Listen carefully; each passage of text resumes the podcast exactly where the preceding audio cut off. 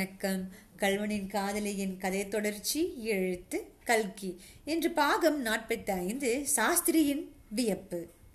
நாடகம் பார்த்த அன்றிரவு சப் இன்ஸ்பெக்டர் சர்வோத்தம் சாஸ்திரியின் மீது அவருடைய மனைவிக்கு வந்த கோபம் தனியவே இல்லை.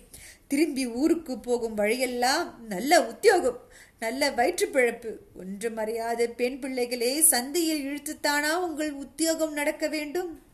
நன்றா இருக்கிறது நீங்கள் திருடனை பிடிக்கிற அழகு என்று ஸ்ரீமதி மீனாட்சி அம்மாள் சாஸ்திரியாரை வெகுவாக சண்டை பிடித்ததோடு சில தடவை கண்ணீர் கூட பெருக்கிவிட்டாள். அபிராமியையும் தன்னையும் சாஸ்திரியார் அந்த மாதிரி உள்நோக்கம் ஒன்றை வைத்துக்கொண்டு நாடகத்துக்கு அழைத்து போனதை நினைக்க நினைக்க அவளுக்கு ஆத்திரம் பற்றி கொண்டு வந்தது. சாஸ்திரியாருடைய மனோநிலையோ இதற்கு நேர் விரோதமாக இருந்தது.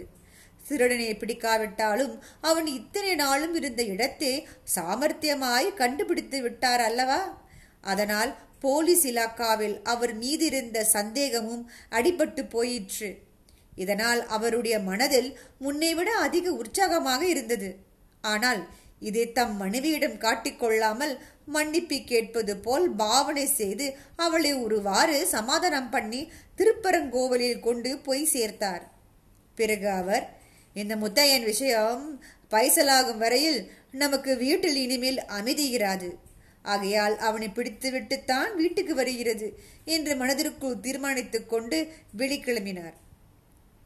மேற்கே கல்லணை முதல் கிழக்கே சமுத்திரம் வரையில் ஆங்காங்கு எல்லை வகுத்து கொண்டு கொள்ளிடக்கரை பிரதேசத்தை போலீசார் சல்லடை போட்டு சரித்து கொண்டிருந்தார்கள். சப் இன்ஸ்பெக்டர் சர்வோத்தம் சாஸ்திரிக்கும் அவருடைய தலைமையில் இருந்த போலீஸ் படைக்கும் புருசூர் ஸ்டேஷன் முதல் பூங்குளம் வரையில் உள்ள பிரதேசம் விழுந்திருந்தது. கொள்ளிடக் படுகையில் காடு அதிகம் உள்ள பிரதேசம் இதுதான். சேர்ந்தாற்போல் ஊர்கள் அதிகம் உள்ள இடமும் இதுதான்.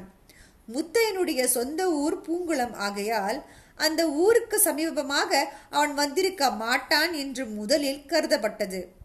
ஆனாலும் அப்படி அலட்சியம் செய்யக்கூடாது என்று சாஸ்திரியார் கருதி அந்த ஊருக்கு பக்கத்திலும் நன்றாய் தேடிவிட வேண்டியதுதான் என்று தீர்மானித்திருந்தார் இப்படி அவர் தீர்மானம் செய்வதற்கு ஒரு காரணமும் இருந்தது. சாஸ்திரியும் அவருடைய போலீஸ் படையும் கேம்ப் செய்திருந்தது புரசூரில். அங்கிருந்து அவர் போலீஸ் சேவகர்களை இரண்டு மூன்று பகுதியாய் பிரித்து படுகையில் தேடி வர அனுப்பிவிட்டு தாம் சைக்கிளில் லைன்கரை சாலையோடு போவது வழக்கம். ஒரு நாள் அவர் அப்படி அவர் போய்கொண்டிருந்த போது பூங்குளத்துக்கு அருகில் ஒரு வேளாள பெண் மத்தியானம் பன்னிரண்டு மணிக்கு கொள்ளிடத்தில் குடித்துவிட்டு இடுப்பில் குடத்துடன் தன்னந்தனியாக லயன்கரை சாலையை கடந்து ஊருக்குள் போய்க் கொண்டிருந்ததை பார்த்தார். இந்த பெண் தான் இவ்வளவு அழகாக இருக்கிறாள் என்று எண்ணம் அவர் அறியாமலே அவர் மனதில் தோன்றியது. பிறகு அபிராமிக்கும் இந்த பூங்குளந்தானே ஒருவேளை இந்த பெண் அபிராமிக்கு ஏதாவது உறவாயிருந்தாலும் இருப்பாள் என்று நினைத்தார். அப்புறம் இன்னொரு வியப்பு அவர் உள்ளத்தில் ஏற்பட்டது. பக்கத்தில் ராஜன் வாய்க்காலில் தண்ணீர் அலைபோதிய வண்ணம் போய்க் கொண்டிருக்கும் போது இந்த பெண் எதற்காக இந்த உச்சி வேளையில் கொள்ளிடத்துக்கு போய் குடித்து விட்டு வருகிறாள் என்று ஆச்சரியப்பட்டார். இப்படி அவர் எண்ணமிட்டு கொண்டே போனபோது கொஞ்ச தூரத்தில் நாம் முதல் அத்தியாயத்தில் சந்தித்த தர்மகத்தா பிள்ளை எதிர்பட்டார். உழவ தலைக்கு போய்விட்டு அவர் திரும்பி வந்து கொண்டிருந்தார்.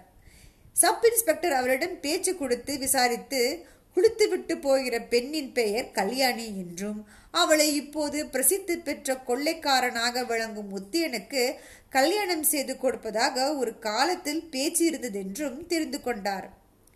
இப்போது கல்யாணி பெரிய சொத்துக்காரி என்பதையும் அறிந்தார்.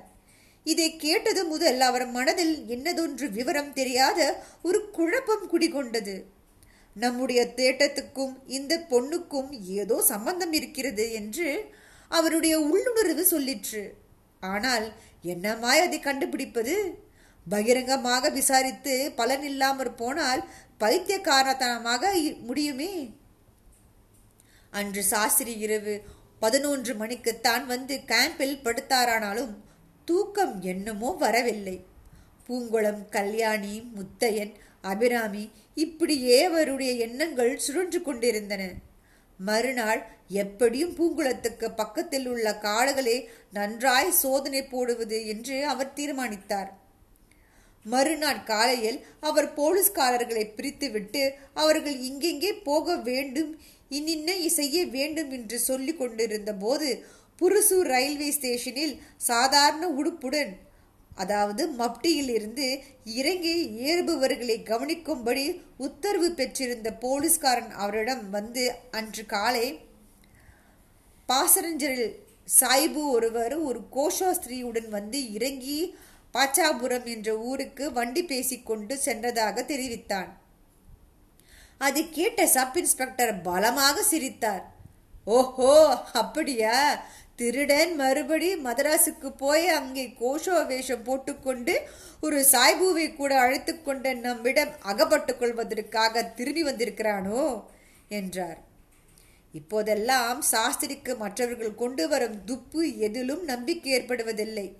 முத்தையனை பற்றிய தகவல் வேறு யாராலும் கண்டுபிடிக்க முடியாதென்றும் தம் ஒருவரால் தான் அவனை கண்டுபிடிக்க முடியும் என்று ஒரு எண்ணம் அவர் மனதில் வேரூன்றி இருந்தது. ஆகவே மேற்படி துப்பில் அவருக்கு அதிக சிரத்தை ஏற்படவில்லை. ஆனாலும் அதை அடியோடு அலட்சியம் செய்து விடுவதாகவும் அவருக்கு உத்தேசமில்லை. மேற்கண்டவாறு அவர் கேலியாய் பேசிக்கொண்டிருந்த போதே மனதிற்குள் பச்சாபுரம் பூங்குளத்துக்கு பக்கத்தில் தானே இருக்கிறது? அங்கே இந்த கோஷோஸ்திரி மர்மத்தையும் விசாரித்து விட்டால் போகிறது என்று எண்ணிக்கொண்டார். பார்த்தா இந்த சாஸ்திரி முத்தையோட கூடு சீக்கிரத்தில் பிடிச்சவர் போல இருக்கு. அடுத்த பக்கத்தில் சந்திப்போம். அது வரைக்கும் நன்றி.